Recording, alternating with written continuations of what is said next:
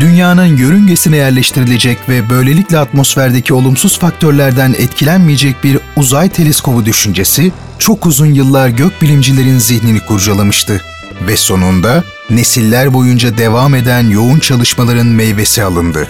İnsanlık hem astrofizik araştırmalarında bir devrim yaratan hem de yüz milyonlarca kişinin hayranlıkla baktığı uzay fotoğraflarını çeken dev bir teleskoba kavuştu.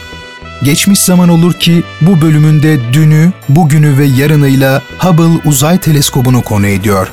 Geçmiş zaman olur ki Hubble Uzay Teleskobu bölümü bu cuma 21'de Samsun'un Gerçek Radyosu'nda. Geçmiş zaman olur ki Tarihin en ilginç olayları ve en renkli kişileri bu programda.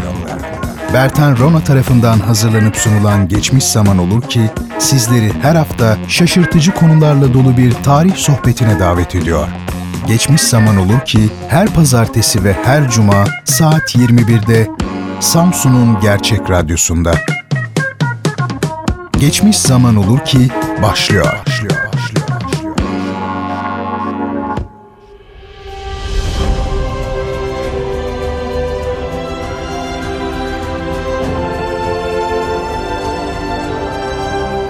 İyi akşamlar sevgili dinleyicilerim. Görüşmeyeli hepinizin iyi olduğunu ümit ediyorum. Tarihin en önemli ve ilginç olaylarını, en çarpıcı ve iz bırakmış kişilerini ele aldığımız Geçmiş Zaman Olur Ki programına hoş geldiniz.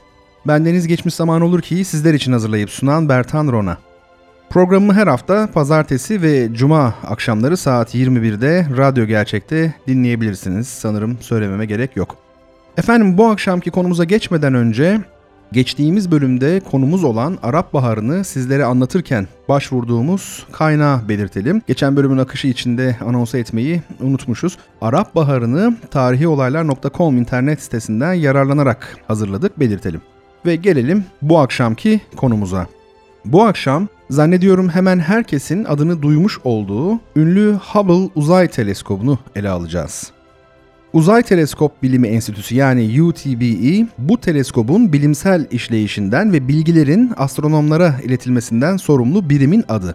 UTBE ise Üniversiteler Arası Astronomi Araştırmaları Birliği tarafından yönetilmekte ve bu birliği oluşturan 33 Amerikan Üniversitesi ve 7 uluslararası yapıdan biri olan John Hopkins Üniversitesi'nin Baltimore, Maryland'de yer alan Homewood kampüsünde yer almakta. UTBE 1983 yılında NASA ile diğer bilimsel topluluklar arasında meydana gelen güç çatışmasından sonra kuruldu. NASA bu işlevi kendi bünyesi içinde tutmak istediyse de bilim insanları bunun akademik bir oluşum içinde değerlendirilmesini arzu ettiler. 1984'te Münih yakınlarında Garhing'de kurulan uzay teleskobu Avrupa Koordinasyon Kurumu da Avrupalı astronomlar için benzer bir işlev görmektedir.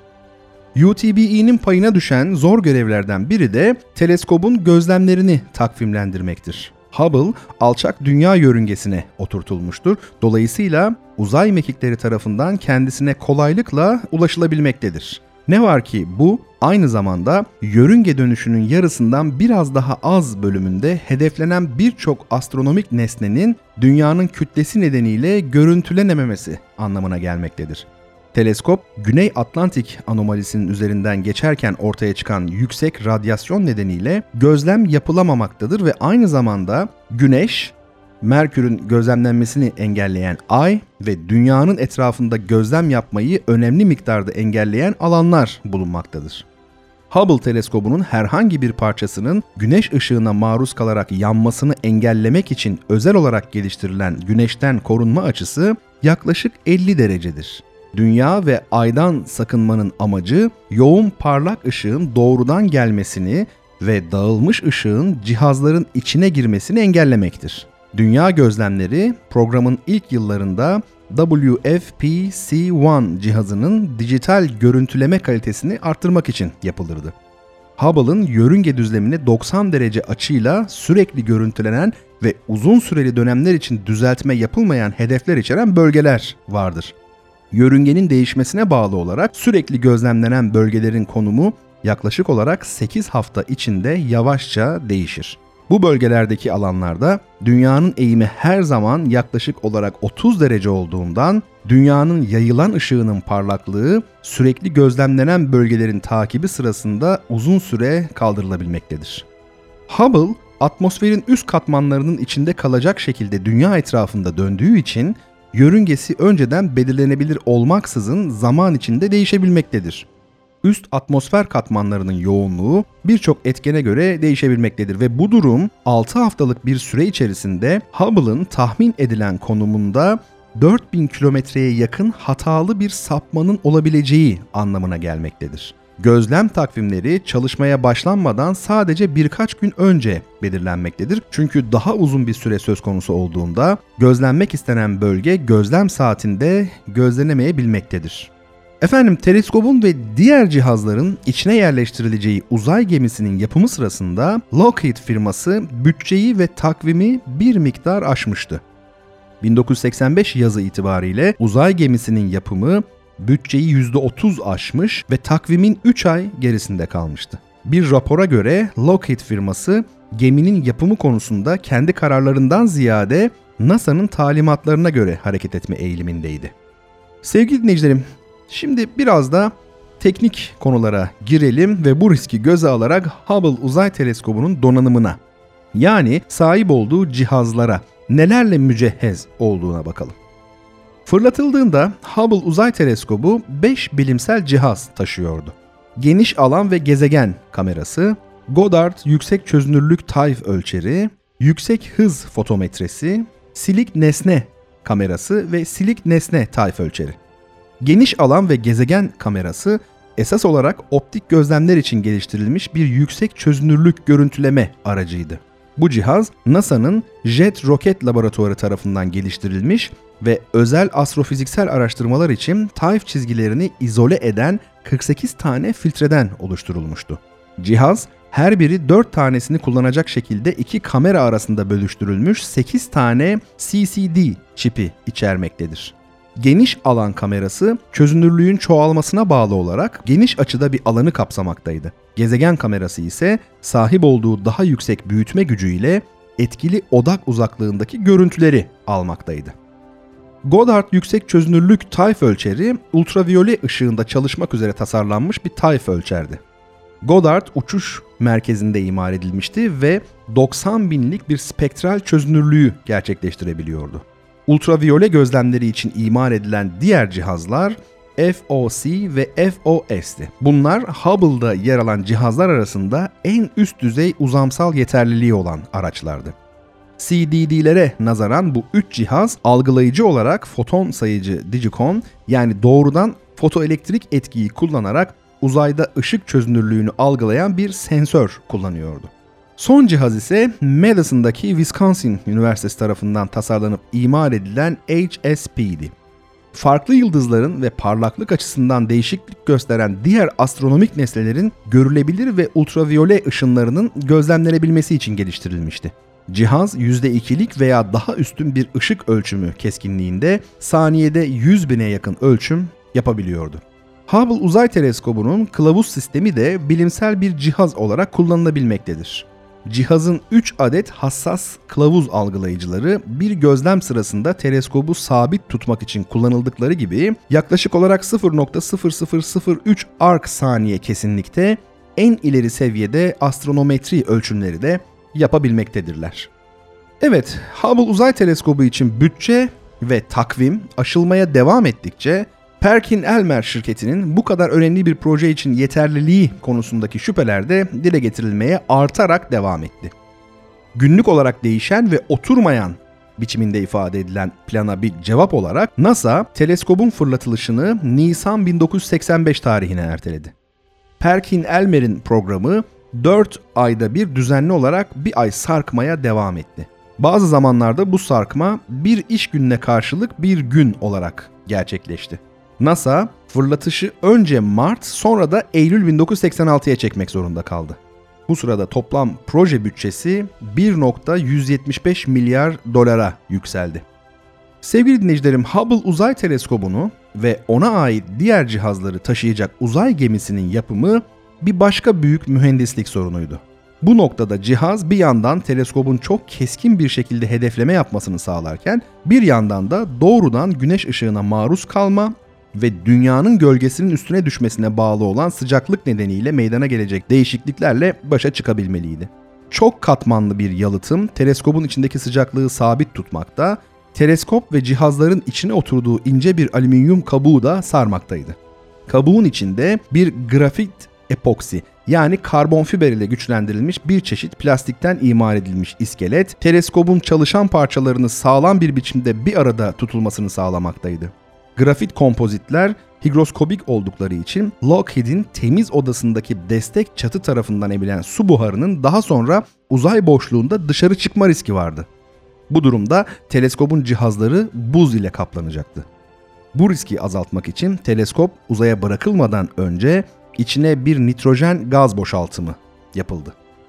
Optik açıdan Hubble, çoğu büyük profesyonel teleskop gibi Ritchey-Chrétien tasarımına sahiptir.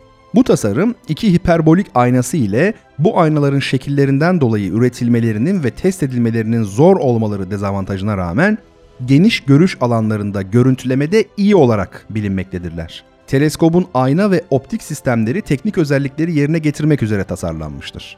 Optik teleskoplar geleneksel olarak görülebilir ışığın 10. dalga boyuna kadar netliğe ulaşacak şekilde parlatılmış aynalara sahiptir. Ancak Hubble Uzay Teleskobu mor ötesi yani kısa dalga boyu olan ışınları gözlemlemek için kullanılacaktı ve uzayda bulunmanın bütün üstünlüklerini kullanarak kırınım sorununu aşmak üzere özellikle tasarlanmıştı. Dolayısıyla aynasının 10 nanometre netliğinde olması veya yaklaşık olarak kırmızı ışığın 65'te bir dalga boyunda parlatılması gerekmekteydi. Perkin Elmer şirketi aynanın istenen şekli alması için gereken aşındırmada özel tasarlanmış ve üst düzeyde geliştirilmiş bilgisayar kontrollü özel parlatma makineleri kullandı.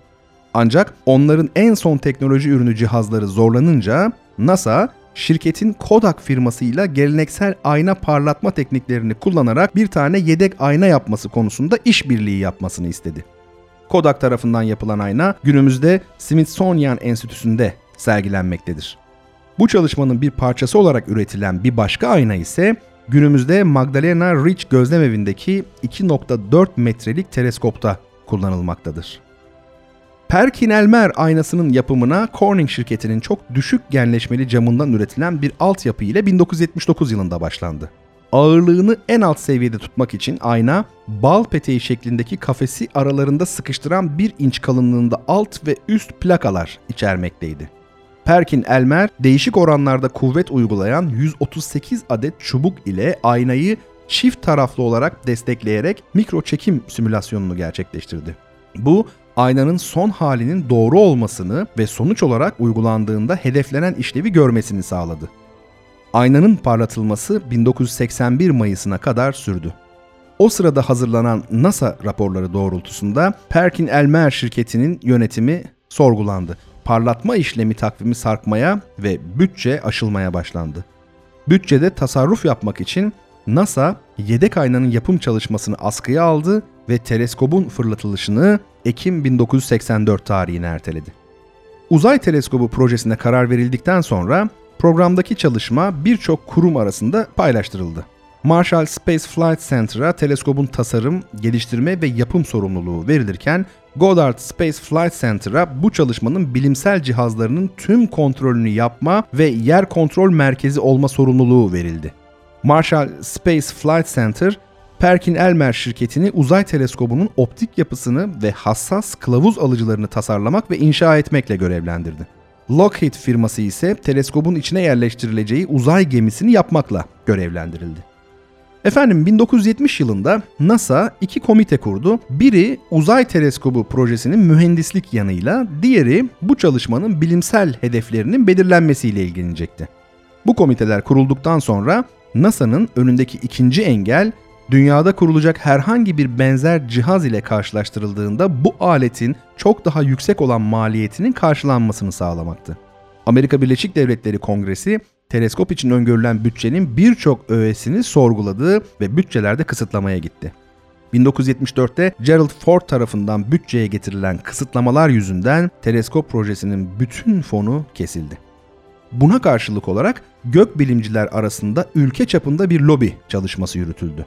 Birçok gökbilimci kongre ve senato üyeleriyle yüz yüze görüştü ve büyük katılımlı bir mektup gönderme kampanyası düzenledi.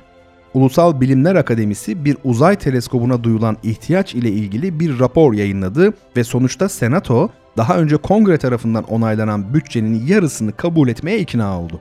Fon tartışmaları teleskobun büyüklüğünde bir küçülmeye gidilmesine de yol açtı. Planlanan ayna yarıçapı 3 metreden 2.4 metreye indirilirken diğer harcamalara da kısıntı getirildi ve teleskop donanımı için ancak daha etkili ve sınırlı bir tasarım ile yapılacak harcamalara izin verildi. Ana teleskopta kullanılacak sistemin denenmesi için düşünülen 1,5 metre çapındaki ön çalışma teleskobundan vazgeçildi ve bütçe için Avrupa Uzay Ajansı ile işbirliğinin araştırılmasına karar verildi. Ajans, Avrupalı gökbilimcilerin teleskobun gözlem süresinin en az %15'inde yer almalarının garanti edilmesi karşılığında teleskobu destekleyecek güneş pillerinin temin edilmesinden Amerika'da teleskop üzerinde çalışacak teknik personelin sağlanmasına, teleskop için gereken birinci nesil cihazlara mali kaynak yaratılmasından bunların karşılanmasına kadar pek çok konuda taahhütte bulundu. Amerikan Kongresi ise 1978 yılında 36 milyon dolarlık fonu onayladı ve tasarım en erken 1983 yılında bitirilip fırlatılmak üzere başlamış oldu. 1983 yılında ise teleskoba Edwin Powell Hubble'ın adı verildi. Yani evrenin genişlediğini keşfederek 20. yüzyılın çığır açan keşiflerinden birini yapan ünlü astronomun. Sevgili dinleyicilerim, uzay tabanlı astronomi 2. Dünya Savaşı'nı takip eden kısa süreli bir boşluktan hemen sonra bilim adamlarının roket teknolojisinde etkili olan geliştirmeler gerçekleştirmelerini takiben başladı. Güneşin ilk mor ötesi elektromanyetik tayfı 1946'da elde edildi ve NASA 1962'de mor ötesi, X-ray ve gamma ışın spektrumlarını elde etmek için uydu güneş gözlemevini uzaya gönderdi. Dünya çevresinde dönen bir güneş teleskobu Ariel 3 programı çerçevesinde İngiltere tarafından 1962 yılında dünya yörüngesine oturtuldu ve 1966'da NASA ilk uydusal astronomik gözlemevini uzaya fırlattı. Bu gözlemevi 3 gün sonra güç kaynağının bozulması sonucu devre dışı kaldı. Onu 1968 ve 1972 arasında normal planlanan ömründen bir sene fazla çalışarak yıldız ve galaksilerin mor ötesi gözlemlerini yapan ikinci uydusal astronomik gözlemevi takip etti. Bu çalışmalar uzay tabanlı gözlemlerin astronomide oynayabileceği önemli rolü gözler önüne serdi. 1968'de NASA'nın 1979'da fırlatılmak üzere o dönem için geçici olarak en büyük uydu teleskobu veya büyük uzay teleskobu olarak bilinen 3 metre çaplı bir aynaya sahip uzay tabanlı bir yansımalı teleskop için ciddi planlar geliştirdiği görüldü. Bu planlar bu kadar pahalı bir programın uzun bir çalışma ömrünün olması için insanlı destek uçuşlarına ihtiyaç olduğunu gösterdi ve eş zamanlı olarak geliştirilen tekrar kullanılabilecek uzay mekiği programının planları bunu gerçekleştirebilecek teknolojinin çok yakında kullanıma sunulabileceğini kanıtladı.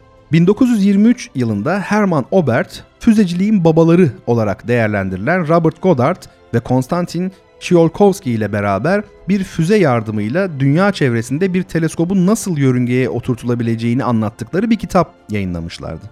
Aslında Hubble Uzay Teleskobu'nun tarihçesi gökbilimci Lyman Spitzer'in 1946'da yazdığı Dünya dışına konumlandırılmış bir teleskobun üstünlükleri isimli yazıya kadar takip edilebilir. Bu çalışmasında Spitzer uzayda kurulacak bir gözlemevinin dünyadaki bir gözlemevine göre iki temel üstünlüğünü tartışmaktaydı. Birincisi açısal çözünürlük yani nesnelerin açık bir biçimde ayrıştırılabildiği en küçük ayrım atmosferin ters akıntısı yüzünden yıldızların göz kırpar gibi görünmesine yol açan ve gökbilimciler tarafından verilen isimle gökbilimsel görmeye nazaran sadece kırınım ile kısıtlanacaktı. O yıllarda dünyadaki teleskoplar çapı 2,5 metre olan bir aynası olan teorik olarak yaklaşık 0.05 arkseklik kırınım sınırlılık çözünürlüğüne sahip bir teleskop ile karşılaştırıldığında 0.5-1.0 açısal dakikalık çözünürlükle sınırlıydılar. İkinci olarak ise uzaydaki bir teleskop atmosfer tarafından güçlü biçimde emilen kızılötesi ve ultraviyole ışınlarını gözlemleyebilirdi. Spitzer hayatının büyük bir kısmını bir uzay teleskobunun geliştirilmesine adadı. 1962'de Amerika Birleşik Devletleri Ulusal Bilimler Akademisi tarafından yayınlanan bir rapor, insanlı uzay uçuşu programının bir parçası olarak bir uzay teleskobunun geliştirilmesini tavsiye etti. Ve 1965'te Spitzer, büyük bir uzay teleskobu için bilimsel hedefler taslağı hazırlamakla görevlendirilen komitenin başına atandı.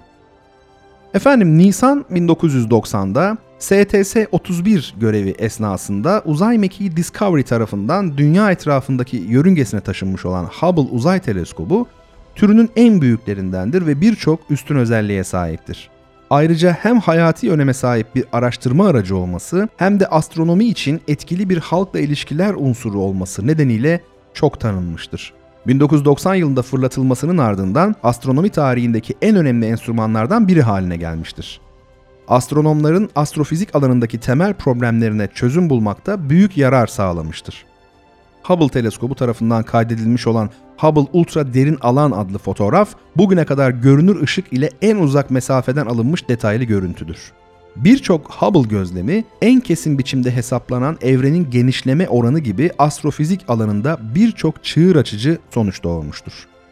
Hubble Uzay Teleskobu, uzayda bakımı astronotlar tarafından yapılacak şekilde tasarlanmış tek teleskoptur. Sonuncusu Mayıs 2009'da olmak üzere Hubble'a 5 adet bakım uçuşu gerçekleştirilmiştir. İlk servis uçuşu Aralık 1993'te Hubble'ın görüntüleme hatasının düzeltilmesi için gerçekleştirildi.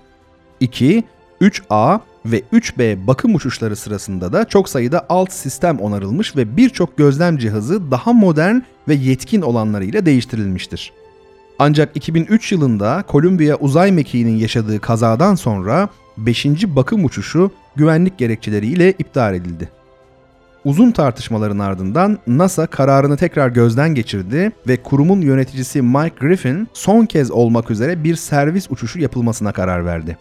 STS 125 Mayıs 2009'da gerçekleştirildi. İki yeni cihaz takıldı ve çok sayıda tamir yapıldı. Yeni cihazlar ve düzeltmeler test edildi. Hubble Uzay Teleskobu rutin işlemlerine Eylül 2009'da tekrar başladı. Sevgili dinleyicilerim belki sizler de okumuş duymuşsunuzdur. Hubble Uzay Teleskobu bugünlerde son demlerini yaşıyor. Yaklaşık 25 yıldır dünya insanlarına astronomiyi sevdiren, kainatın merak uyandıran en uzak noktalarının canlı ve renkli görüntülerini bize sağlayan bu emektar teleskop halen yapımı devam eden ve tamamlanma aşamasına gelmek üzere olan yeni nesil James Webb teleskobu işbaşı yapınca görevini tamamlayacak. Bilim adamları kendileri için çok kıymetli olan verileri, bizler ise evrenimizin güzel fotoğraflarını artık Hubble'dan değil James Webb'den alacağız.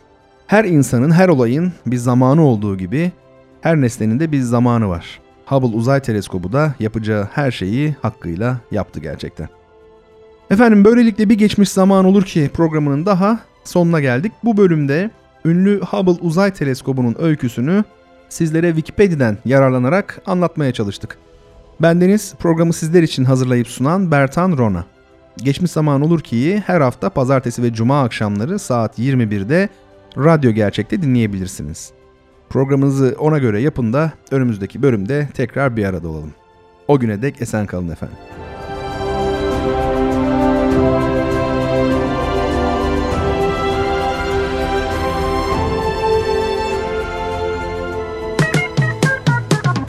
Geçmiş zaman olur ki sona erdi. Program hakkındaki düşüncelerinizi dinleyen et radyogercek.com adresine mail atarak bize ulaştırabilirsiniz.